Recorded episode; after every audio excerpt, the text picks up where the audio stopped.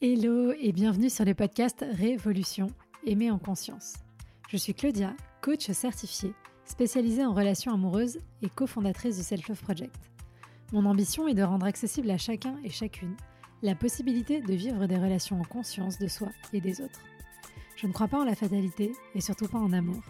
Et je pense que les relations se construisent et ne sont ni le fruit de la chance ni du destin. Il nous manque juste parfois les bons outils et compétences pour y arriver. Et ce sont justement ces outils pour reprendre le pouvoir sur ta vie amoureuse que je souhaite te transmettre au travers de ce podcast, que tu sois en post-rupture, à la recherche de l'amour ou déjà en relation. Faire évoluer ton rapport à toi pour révolutionner ta vie amoureuse. Tu peux aussi me retrouver sur Instagram, sur selfloveproject.fr pour encore plus de contenu. À très vite. Bonjour et bienvenue dans cette nouvelle édition de On en parle. Et aujourd'hui, on parle justement de dépendance affective. C'est un sujet assez vaste. Euh, donc je pense qu'évidemment, nous n'allons pas tout aborder en profondeur aujourd'hui, mais en tout cas, j'espère pouvoir vous donner un aperçu généralisé et peut-être un petit peu différent de ce que vous avez pu entendre jusqu'à présent ou de ce que moi-même j'ai pu présenter euh, jusqu'à présent parce que j'ai essayé de recreuser un petit peu le sujet pour vous amener des informations différentes, pour regarder les choses sous un autre angle. L'idée là, c'est de mieux comprendre comment euh, cette dépendance affective, elle affecte et impacte évidemment nos relations amoureuses, mais aussi nos relations familiales, bref, notre vie en général. C'est évidemment un sujet qui est complexe, comme je disais, qui touche de nombreuses personnes, des hommes, des femmes, de tout âge, de toute origine. Bref, c'est pour tout le monde.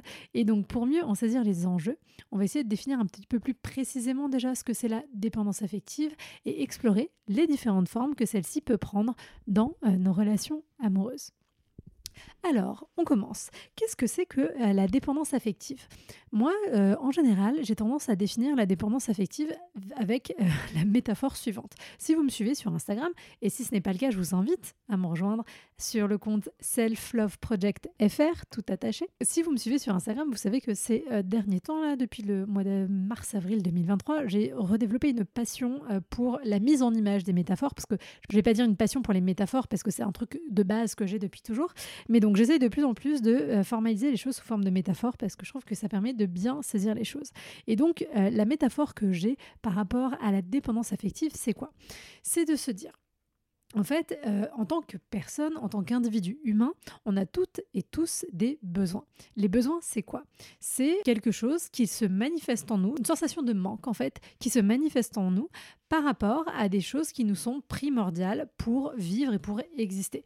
Par exemple, très basiquement, j'ai faim, donc j'ai euh, une sensation de manque qui se manifeste, mon besoin de nourriture se manifeste parce qu'à un moment donné, je manque de cette même nourriture et donc il faut que j'aille chercher des stratégies à l'extérieur euh, de moi-même euh, pour combler ce besoin. Donc je vais aller au McDo, au restaurant, me faire un petit repas. Voilà.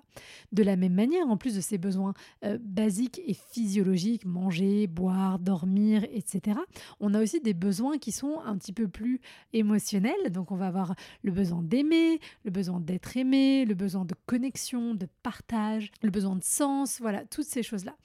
Ces, tous ces besoins émotionnels euh, existent chez chacun, chacune d'entre nous, souvent à des degrés plus ou moins forts, euh, selon euh, ce dont on a pu manquer potentiellement pendant, dans le cadre de notre éducation, de, du rapport avec nos parents. Par exemple, si j'ai grandi dans un environnement où bah, j'ai manqué d'amour, quand j'étais enfant, eh bien, il se peut que mon besoin d'être aimé soit très très très présent dans mon état adulte et que même si on me donne de l'amour, bah, c'est jamais assez. Il y a toujours ce manque qui est là, qui est manifeste. Pareil avec un besoin de reconnaissance, etc., etc. Un besoin, c'est pas mauvais. Hein. Attention, un besoin, c'est une chose qui est là de toute façon et qui existe et qui est intrinsèque à notre euh, état. Euh, d'être vivant, je vais même pas dire d'être humain, parce que même un chien, un chat, un poisson, chaque être vivant, une plante, chaque être qui est vivant a des besoins qui lui sont propres. L'importance, en fait, c'est de bien comprendre déjà ce mécanisme-là. Et donc, comme je disais, donc c'est pas une mauvaise chose d'avoir des besoins. Euh, ce qu'il faut, c'est apprendre à euh, nourrir, déjà à avoir conscience des besoins qui m'habitent. Alors, sur les besoins physiologiques, en général, on n'est pas trop mauvais parce que ça, c'est des choses auxquelles on nous habitue à faire attention, à prendre conscience. Euh, parce que, bon, évidemment, si on mange pas et qu'on boit pas, ça se passe pas très bien. En tout cas, ça, ça, se passe mal pendant peu de temps. Il y a un moment, ça s'arrête rapidement. Mais voilà, ça, c'est des choses sur lesquelles on est plutôt pas trop mal éduqué, mais c'est vrai que sur nos besoins émotionnels, psychiques, etc., on a moins d'éducation, voire même on grandit dans des environnements qui nous empêchent, qui nous privent entre guillemets de cet accès à nos propres besoins, soit parce qu'on est dans des environnements où les gens sont eux-mêmes dans l'évitement de leurs émotions et de leurs besoins, soit parce qu'on m'a appris que les besoins des autres étaient prioritaires par rapport aux miens. Et donc, si je ne prends pas conscience de ces besoins, eh bien, je ne peux pas aller chercher des sources pour combler ces besoins. C'est comme si ce manque, comme si ce trou existait en moi de façon perpétuelle, comme si j'avais tout le temps faim, mais que je n'allais jamais chercher à manger. Alors j'insiste sur le fait qu'il y a le besoin et puis il y a les stratégies dont je vous parle. Les stratégies, ce sont des choses différentes qui permettent de combler ce besoin. C'est important parce que souvent on va dire à, des partenaires, des fois dans les relations amoureuses, j'ai besoin de toi. Non, vous n'avez pas besoin de l'autre. Vous avez peut-être besoin de tendresse, de connexion, de partage, d'être aimé. Et que la façon dont cette personne agit, parle, eh ça permet de vous nourrir par rapport euh, à, ce besoin-là. Et donc, vous sentez que ce besoin-là est nourri par rapport à cette personne. Mais donc, ce n'est pas de l'autre dont vous avez besoin, c'est vous avez besoin de partage et la façon dont la personne vous le donne vous permet de remplir cette jauge. C'est très, très important de faire la différence entre les deux je reprends le fil de ma pensée. Je ne sais plus où j'en étais, mais donc du coup, on a ces besoins qui existent, donc les conscientiser, trouver des stratégies à l'extérieur. J'insiste aussi sur quelque chose parce que des fois, c'est pas toujours simple à comprendre, et même pour moi, il m'a fallu du temps euh, et beaucoup de, d'analyse, de, remise en question euh, des, des discours. On a tendance aujourd'hui, euh, dans les discours surtout du, développement personnel, à avoir l'impression qu'en tant qu'individu, on devrait être dans une autonomie totale, dans une indépendance totale et être 100% en charge de nos besoins et 100% tout seul, toute seule, prendre en charge nos besoins. Attention, ce n'est pas ça. Et même mon discours, peut-être que c'est ce que vous avez entendu dans mon discours jusqu'à présent, c'est pas le sens de ce que je veux dire. Ce que je veux dire quand je vous dis d'identifier vos besoins et de les prendre en charge, c'est aussi de connaître des sources extérieures qui sont d'autres individus, d'autres personnes avec qui vous avez un lien d'interdépendance et non de codépendance ou de dépendance totale, et c'est sur quoi on va revenir après. Et donc, dans ce lien d'interdépendance, vous allez leur demander de vous aider à combler vos besoins au travers de diverses stratégies. Donc quand j'ai mon besoin de sociabilité, par exemple, qui la jauge, elle est vide, eh bien, je vais demander à ma meilleure amie, et peut-être que ma meilleure amie va me dire Ah bah non, ce soir je peux pas. Et je vais demander à une autre amie, ou je vais aller voir ma sœur, mon cousin, mes parents, vous voyez, etc., etc. Donc vos besoins, vous n'avez pas forcément, c'est pas de vous à vous-même, parce que c'est impossible. Nous sommes tous et toutes dans une interdépendance, c'est l'essence même de l'être humain, nous sommes des êtres sociaux et nous avons toujours besoin d'une certaine manière des autres. Mais ce à quoi il faut faire attention, c'est que ces autres ne soient pas une seule autre personne sur qui on va projeter l'ensemble de nos besoins, comme si cette personne était un peu le messie, la solution enfin à tous nos problèmes, et que cette personne va prendre ce rôle parce que c'est impossible, un seul individu ne peut pas tout vous donner parce que les gens ne peuvent pas toujours répondre à tous vos besoins. Et puis en plus, ce n'est pas son rôle. Et puis en plus, il y a un moment donné, même si il ou elle essaye, ça va être capoute. va vider les batteries très très rapidement. Donc, on récapitule. On a conscience de ce besoin, on va nourrir ce besoin à différentes sources. Attention, pas de soi à soi, ça marche pas. Et donc, quand on ne fait pas ça, eh bien, qu'est-ce qui se passe Quand on n'a pas déjà cette conscience de nos propres besoins ou alors qu'on ne s'autorise pas à écouter nos propres besoins, eh bien, on peut se positionner face à une nouvelle personne qui va rentrer dans notre vie. Et d'ailleurs, c'est pas toujours un ou une partenaire, ça peut être un ou une amie. Hein. La dépendance affective, elle peut exister aussi dans ces sphères-là nous allons finalement demander à cette personne de venir combler tous ses besoins. Et c'est vrai que j'étais partie sur mon idée de métaphore, donc on va, repartir là-dessus. Donc on imagine que chaque besoin est représenté par euh, une petite, euh, un pot de confiture. Voilà. Il y a le, pot de confiture à, la framboise, le pot de confiture à, euh, à l'abricot, etc., etc. Et là où donc vous devez essayer de trouver des petits endroits pour, avec votre cuillère, remplir vos pots de confiture et demander aux autres aussi de mettre un petit peu de confiture dans votre pot. Ce que vous faites quand vous êtes dépendant, dépendante affective la plupart du temps, c'est que vous arrivez avec votre petit panier, euh, plein de pots de confiture, et vous débarquez et vous dites à la personne Tiens, merci, occupe-toi euh, de ce panier et merci de remplir les pots pour moi. Et puis, bah, salut, hein, bonne soirée, c'était sympa. Et du coup, qu'est-ce qui se passe? C'est que comme ces besoins, c'est des choses qui sont fondamentales pour vous, pour votre survie physique et psychique, eh bien, en donnant votre panier avec tous les pots vides à l'autre, vous devenez dépendante, dépendant de cette personne, puisque vous demandez à cette unique personne d'être la source de, satisfaction de tous vos besoins. Donc il y, a vraiment cette idée autour des besoins il y a un autre point qui est important qui est que la dépendance affective, donc c'est aussi euh, un besoin excessif de l'affection des autres. Et donc ce besoin excessif de l'affection des autres, comment est-ce qu'il se manifeste? Il peut se manifester par un besoin d'attention, par une peur de l'abandon, par un besoin de contrôle sur l'autre aussi, etc., etc. Et pour essayer de comprendre qu'est-ce qui fait que nous, nous avons développé ce schéma de dépendance affective, il faut remonter comme bien souvent, vous le savez maintenant, dans euh, notre histoire familiale, notamment la relation que nous avons eue bien souvent avec notre mère ou en tout cas avec notre parent nourricier principal, entre guillemets. Euh, ça peut être aussi notre père, hein, si on n'a pas eu de mère ou que euh, voilà. Mais en tout cas, une figure d'attachement première, une relation très fusionnelle qui a pu avoir lieu à cet endroit-là. La relation qu'on a avec nos parents et en particulier avec un des deux parents avec qui il y a une figure d'attachement qui est plus forte, elle est à la fois très positive et très nourrissante. Enfin, normalement, dans un monde idéal, mais dans certains cas, pour différentes raisons euh, liées à leur propre histoire, de celle de, nos parents ou de nos caretakers, des, des personnes qui nous, qui nous, qui nous en compte, euh, qui nous prennent en charge, pardon, elle peut aussi, cette relation, être source de confusion et de dépendance euh, parce qu'on n'arrive pas dans cette formule relationnelle à développer notre propre personnalité et notre propre autonomie.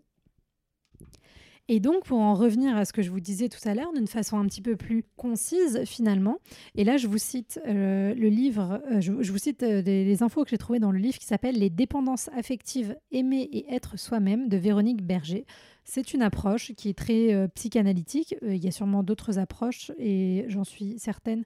Bah, moi, je l'ai beaucoup basée sur les besoins. Elle, en lisant le livre que je vous avoue j'ai lu en grande diagonale pour le besoin de ce podcast, mais j'ai vu qu'elle elle centrait sur autre chose et donc c'est pour ça que c'était ça aussi que je voulais vous présenter pour avoir un autre point de vue. Mais donc elle, qu'est-ce qu'elle dit?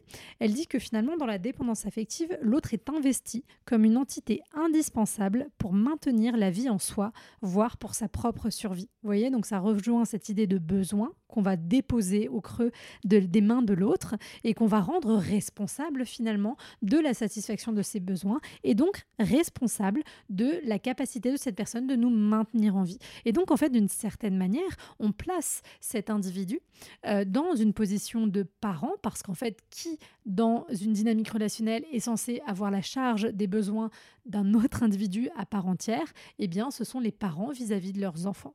Et donc effectivement, potentiellement, si nous n'avons pas eu euh, la chance ou pas suffisamment de connaître euh, cette prise en charge émotionnelle et même de nos besoins assez primaires. euh, dans nos relations parentales, on peut rejouer d'une certaine manière ce scénario en demandant à cette nouvelle personne de prendre ce rôle pour venir finalement réparer ce que nous n'avons pas eu avant, mais si on n'en a pas conscience, évidemment. Et c'est là où est le paradoxe. Et euh, si vous me suivez depuis un moment, vous savez que les paradoxes, c'est mes trucs préférés parce que c'est dans les paradoxes que se logent les réponses. C'est qu'à la fois, je rejoue ce scénario en espérant avoir réparation, mais en rejouant ce scénario, je choisis des gens qui m'amènent à revivre les mêmes conséquences, c'est-à-dire à ne pas avoir la satisfaction que je veux et donc à me retrouver à nouveau euh, dans la non prise en charge, la non réparation, mais parce que tout simplement aussi, soit je choisis mal mes partenaires entre guillemets et c'est des gens qui peuvent vraiment pas me donner du tout ça, soit comme je disais tout à l'heure, j'ai en face de moi un être humain avec sa propre finitude qui ne peut pas prendre en charge ce que je lui demande parce que bah, c'est juste impossible, sauf que moi, bah, j'en attendais tout et donc je suis insatisfait, insatisfaite, etc., etc. Bon, revenons rapidement sur euh, quelles sont les origines de la dépendance affective. Donc, je l'ai déjà évoqué, évidemment. Donc, je parlais de la relation avec les parents, mais en fait, c'est l'environnement dans lequel l'enfant a grandi de façon un petit peu plus large. Et donc, il y a eu des expériences liées à l'enfance qui ont façonné la personnalité et les croyances de l'individu. Et ça, c'est valable pour tout le monde, hein, de toute façon.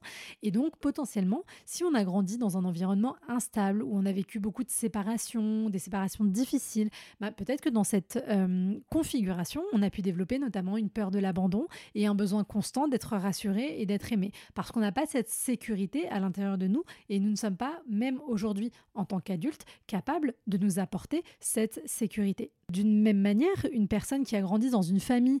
Euh, aimante de prime abord, etc., où il n'y a pas eu forcément de trauma particulier, mais par contre, une famille où les émotions n'étaient pas exprimées, ou alors les émotions n'étaient pas acceptées, eh bien, on peut avoir du mal à comprendre, à gérer nos propres émotions, c'est ce que je disais tout à l'heure, et donc aussi du mal à comprendre et gérer les émotions des autres, et donc ça peut poser souci euh, pour trouver des relations où on va se sentir en sécurité. On peut évidemment avoir vécu des événements euh, très traumatiques à cette période-là, mais il peut y avoir aussi des événements traumatiques plus tard dans la vie qui viennent nous instabiliser, par exemple des, ruptures douloureuses, des relations toxiques, des relations violentes qui euh, sont venues faire baisser notre estime de nous-mêmes, qui sont venues faire baisser notre sécurité intérieure et qui ont pu euh, renforcer aussi des croyances négatives sur nous-mêmes et sur les relations potentiellement. Et évidemment, euh, j'en profite, euh, c'est évident, mais je, le redis, c'est que la dépendance affective, ce n'est pas un choix, hein, c'est quelque chose que l'on subit, c'est un état émotionnel que l'on subit à un instant T. Et c'est quelque chose, évidemment, heureusement, qui n'est pas non plus définitif. On n'est pas obligé de subir ça toute sa vie. On peut reprendre le pouvoir en comprenant d'où ça vient, en apprenant à euh, prendre soin de soi ou en demandant aux bonnes personnes de prendre soin de nous de façon à ce que nos besoins soient comblés et que du coup on puisse s'appuyer là-dessus pour avancer et pour grandir. Et ça, c'est vraiment, vraiment, vraiment important. Je fais une petite parenthèse par rapport à ça parce que évidemment ça vient toucher là sur la question des styles d'attachement. Il y a le podcast qui sort la semaine prochaine euh, avec Gwenaëlle Percio sur justement euh, les différents styles d'attachement, mais voilà, on peut penser que les personnes qui ont une dépendance affective, c'est des personnes qui ont plutôt un attachement insécure, anxieux majoritairement, euh, et qui vont donc euh, bah, se mettre en position d'attente vis-à-vis de l'autre, avec des émotions euh, très fortes, très compliquées, qui se vivent en soi et, et une difficulté à les gérer. Et donc une attente, et le fait de voir en l'autre finalement une solution à nos manques intérieurs auxquels nous-mêmes, nous n'avons pas de solution. Alors, c'est quoi les conséquences? Parce qu'on pourrait dire, ok, bon, bah, je suis comme ça, est-ce que c'est très grave? Alors, comme toujours, il n'y a rien qui est mal ou qui est bien dans la vie, dans la mesure du respect des autres, on s'entend. Hein Mais ce que je veux dire, c'est ce qui, va faire la différence entre quelque chose qu'on va travailler de son côté, en thérapie, en coaching, euh, peu importe le format. C'est pas est-ce que c'est bien ou c'est mal dans les yeux des autres, c'est moi, comment est-ce que je me sens par rapport à ça? Est-ce que ça m'empêche d'accéder à un certain type de relations humaines, amoureuses, amicales, professionnelles, qui sont ceux à quoi j'aspire, ceux que je désire. Est-ce que ça me coupe des autres? Est-ce que ça me met en souffrance? S'il y a un oui à une ou à plusieurs de ces questions, alors ça veut dire que ça vaut le coup d'essayer de travailler dessus. Et je sais que c'est pas toujours facile parce qu'on peut se dire mais je vais jamais y arriver, mais putain, on commence par où? C'est quoi le début? Qu'est-ce qui se passe?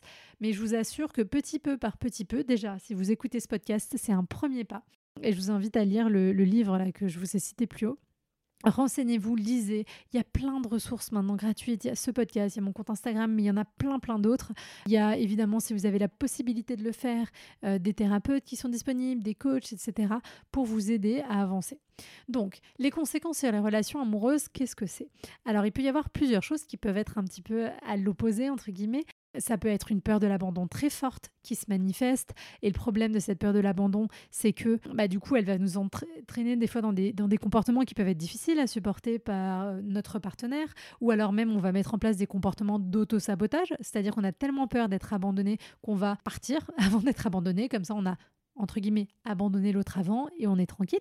On peut aussi avoir tendance à envahir l'autre parce qu'on envahit l'autre avec nos demandes de satisfaction de nos besoins d'une manière frénétique et hum, du coup il faut pas, enfin comment dire, il faut en avoir conscience. Après il faut pas s'en vouloir parce que évidemment qu'est-ce qui se passe? C'est l'émotion qui monte, qui monte, qui monte à l'intérieur et qui prend tellement de place que c'est toutes ces émotions qui vont se manifester et que je vais déverser sur l'autre et du coup je vais l'envahir avec tout ça. Et donc là il y a vraiment un gros travail d'expression, de conscientisation, d'apaisement émotionnel. Tout ça, évidemment, ça peut déboucher sur des tensions dans le couple parce que euh, la personne qui est dépendante affective, elle peut être frustrée parce que l'autre a, son, a l'impression que l'autre ne lui donne jamais assez. La personne qui est partenaire d'une personne qui est dépendante affective euh, bah, se sent écrasée, envahie, etc., etc. Donc voilà, ça, peut être compliqué. Les autres conséquences, ça peut être que la personne dépendante affective, elle peut avoir beaucoup tendance à idéaliser l'autre euh, en se disant ah voilà c'est la personne, ça y est, c'est ma moitié c'est l'homme de ma vie, c'est la femme de ma vie, c'est la personne qui va régler tous mes problèmes, c'est enfin la solution à tous mes manques intérieurs. Évidemment, c'est très inconscient tout ça, mais même sans aller jusqu'au point, entre guillemets, de la dépendance affective, cette question de l'idéalisation de l'autre, du surinvestissement de l'autre, sans prendre en compte la réalité de la personne que vous avez en face de vous, ça, c'est quelque chose que je vois chez quasiment 90% euh, des femmes que j'accompagne en coaching. Et l'idée du travail qu'on fait, c'est aussi d'essayer progressivement, parce que je rappelle qu'il n'y a pas de changement du jour au lendemain, mais d'essayer progressivement de sortir de cette idéalisation pour s'offrir la possibilité de rencontrer l'autre dans la réalité. Parce que l'idéalisation, certes, euh, c'est mignon, mais le problème, c'est que c'est que dans la tête et que la vie, ça se vit dans la réalité, tout simplement. Euh, les autres conséquences, bah, j'en parlais tout à l'heure, ça peut être un sentiment d'insatisfaction permanent, ça peut être aussi le fait qu'on choisisse des partenaires insécures ou des partenaires insécurisants, mais bon, en général, euh, ça va ensemble, et donc évidemment, ça n'arrange pas euh, nos problèmes, et voire même on peut se retrouver dans des relations toxiques, et on se retrouve aussi potentiellement à vivre encore et toujours les mêmes schémas. Sauf que, malgré toutes ces conséquences négatives pour nous, pour l'autre, pour notre vie amoureuse en général, on en tire quand même des bénéfices inconscients.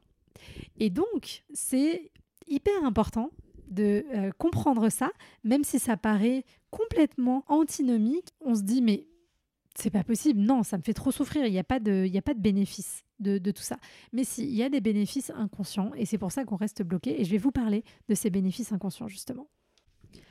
Encore une fois, pour vous exposer les bénéfices inconscients, je vais repartir de ce euh, dont l'autrice parle dans son livre parce que je trouve que c'est très intéressant. Alors c'est euh, des fois un petit peu complexe parce que là on est vraiment euh, dans le livre de la, praticienne qui explique son, procédé et ce qu'elle a vu chez ses patients. Mais en gros, il peut y avoir plusieurs choses comme bénéfices inconscients. Le premier, c'est de répondre à une pulsion. Donc, en gros, on a une force intérieure qui est plus forte que nous, qu'on va appeler une pulsion, et donc cette pulsion, elle, euh, génère en nous une, tension. Et quand on satisfait cette pulsion, quand on satisfait cette tension en la soulageant, en la faisant disparaître, ça procure chez nous un immense plaisir. Donc, il peut y avoir dans la recherche de cette dépendance et dans le fait de revivre ces scénarios, le désir inconscient d'aller apaiser une tension. Euh, donc il y a quelque chose de compulsif, hein, d'une certaine manière, dans le fait d'aller euh, retourner encore et encore vers des figures d'attachement que représentent un ou une partenaire ou des anciens partenaires qui pourtant ne nous satisfont pas, euh, ne nous satisfont pas dans la relation, ne nous apportent pas ce dont nous avons besoin, mais malgré tout on y retourne, même si on sait qu'on ne va pas y trouver ce qu'on désire, parce que c'est plus fort que nous et parce qu'il y a cette tension intérieure. Et c'est même pas la satisfaction du manque qu'on va chercher qui nous satisfait, c'est l'apaisement de cette tension. J'ai envie, j'ai envie, j'ai envie, hop, j'y vais, la tension a disparu, du coup, je suis soulagée. Voilà, donc c'est un peu comme si, je sais pas, vous avez très envie là d'un coup de manger des bonbons et vous allez euh, acheter un paquet de bonbons et limite, le fait d'acheter le paquet de bonbons vous offre plus de plaisir que le fait de manger les bonbons derrière. Ou alors les trois premiers bonbons, ça va vous faire plaisir, mais en fait après, bah non, finalement plus trop. Et en fait, c'est juste le fait d'avoir satisfait cette espèce de pulsion d'envie instinctive de d'acheter des bonbons qui, qui va vous avoir fait du bien. Donc ça, c'est la première option. La deuxième option, c'est donc quelque chose qui est plus lié à euh, la jouissance et de la satisfaction. À côté de ça, il peut y avoir vraiment le, côté satisfaction de la pulsion, dans le sens où, ok, quand on retourne dans une relation comme ça qui ne fonctionne pas, euh, avec, euh, avec des gens qui ne qui nous donnent pas ce dont on a besoin, les trois quarts du temps, ça ne fonctionne pas, mais il peut y avoir de rares instants. C'est le moment des miettes en général, où ça se passe super bien, parce qu'on a une super connexion avec ces personnes, parce que on se dit ah là là, mais j'ai jamais été euh, aussi proche de quelqu'un et tout, et donc ce moment va se remanifester, va se remettre en place, même pour un court instant, et donc dans ce moment très court, qui va durer une heure, une journée, une semaine, on va revivre cette poussée de plaisir, et même si à côté de ça, bah c'est la cata parce que à côté euh, l'autre nous dit de partir de chez lui ou alors euh, il ou elle ne nous parle plus pendant une semaine ou vous voyez après tout se détériore très rapidement comme d'habitude comme ça a toujours été le cas mais on a eu une satisfaction très intense et très forte au moment où on a revécu et on a retouché du doigt ce qui nous semblait être le cœur de cette relation Dans un style complètement différent, on peut imaginer qu'on crée une forme euh, de dépendance inconsciemment à, notre partenaire, par exemple, pour le punir ou pour la punir. C'est-à-dire qu'il s'est passé quelque chose à un moment donné dans la relation. Euh, typiquement, là, je vous donne le cas qu'elle donne, qui certes n'est pas très moderne, mais bon, prenons-le parce qu'il malheureusement reste encore assez euh, régulier, mais par exemple d'une femme qui aurait euh, abandonné sa carrière d'ingénieur pour suivre son mari euh, dans ses mutations professionnelles et pour élever leurs enfants. Même si elle l'a fait en conscience, en tout cas on l'espère, euh, ce sacrifice-là, eh bien peut-être qu'il y a une partie d'elle qui n'est pas complètement à l'aise avec ce choix qu'elle a fait et qui du coup crée, euh, enfin, qui, génère une forme de, de ressentiment et de colère vis-à-vis -vis de son mari en se disant c'est de sa faute, je l'ai suivi, voilà.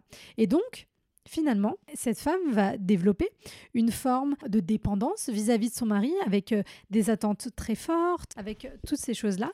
Et en fait, c'est une façon un petit peu de le punir, de se venger, de, l'envahir avec ses demandes euh, parce qu'elle estime qu'elle a été lésée dans la dynamique de l'échange relationnel. Et donc typiquement, ça c'est le genre de situation de dépendance qui peuvent s'installer a posteriori dans une relation. Alors, c'est pas la situation en elle-même uniquement qui crée ça, mais c'est cette situation qui va déclencher chez le ou la partenaire une reviviscence, enfin faire remonter à la surface des choses qui sont enfouies depuis avant, qui sont liées à son histoire et qui vont déclencher un petit peu ces actes de, euh, de punition et une espèce d'agressivité rentrée qui est déversée indirectement parce qu'en fait, cette agressivité n'est pas assumée par la personne, cette colère n'est pas exprimée, euh, ni assumée ni exprimée, et donc elle va être exprimée d'une façon ou d'une autre.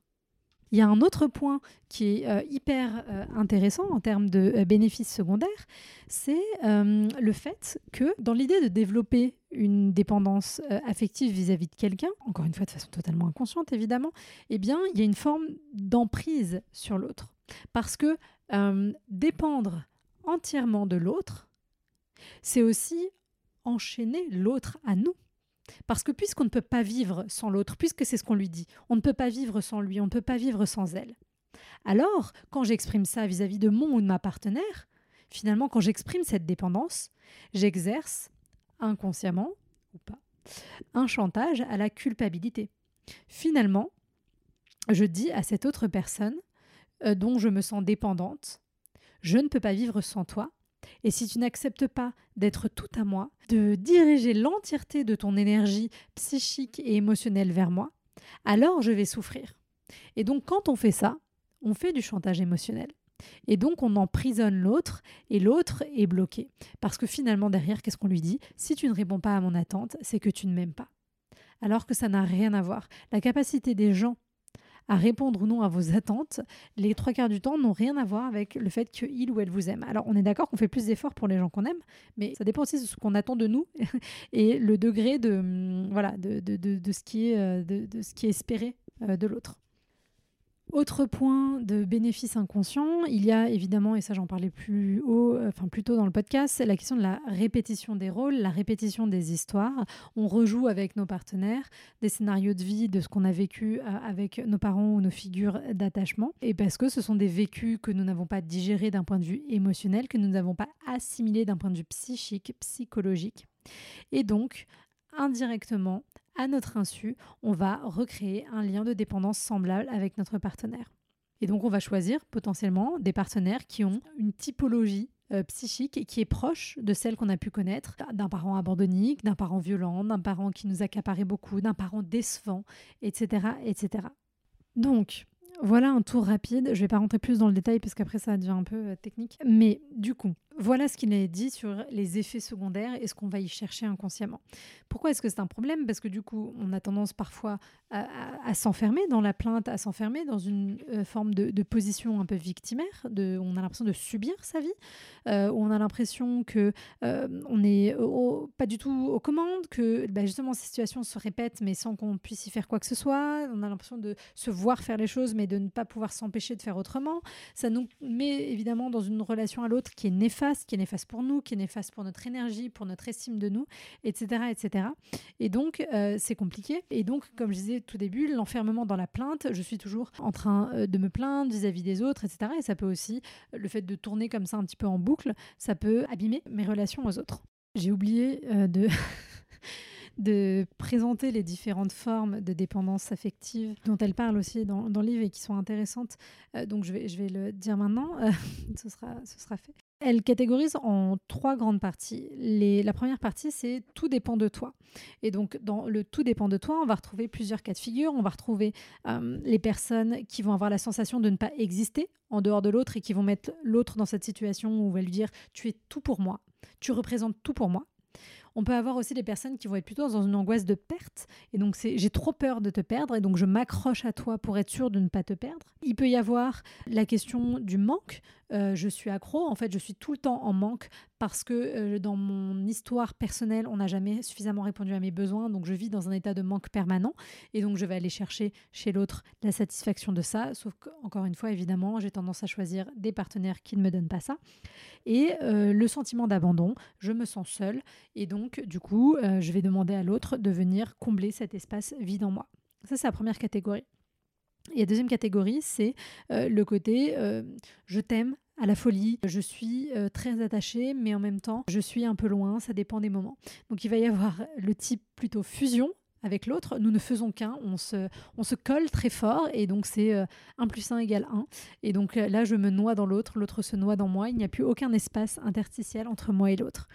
On peut avoir la question de l'idéalisation, on en a parlé tout à l'heure. Je t'adore, tu es extraordinaire, tout est parfait chez toi. Et donc, en fait, je crée une forme de dépendance aussi parce que j'idéalise l'autre et j'ai une espèce d'admiration. Moi, j'appelle ça l'admiration verticale de bas en haut. Je me sens inférieure à l'autre. Et donc, je suppose que pour continuer à exister, pour avoir de la valeur, alors je dépends de cette personne, je dépends de sa validation, je dépends de sa reconnaissance, je dépends de euh, ce que cette personne va bien vouloir me donner. Et euh, il peut y avoir aussi le côté euh, un peu fuis-moi je te suis, suis-moi je te fuis, mais dans la relation qui est quand on est ensemble, c'est invivable, ça ne marche pas.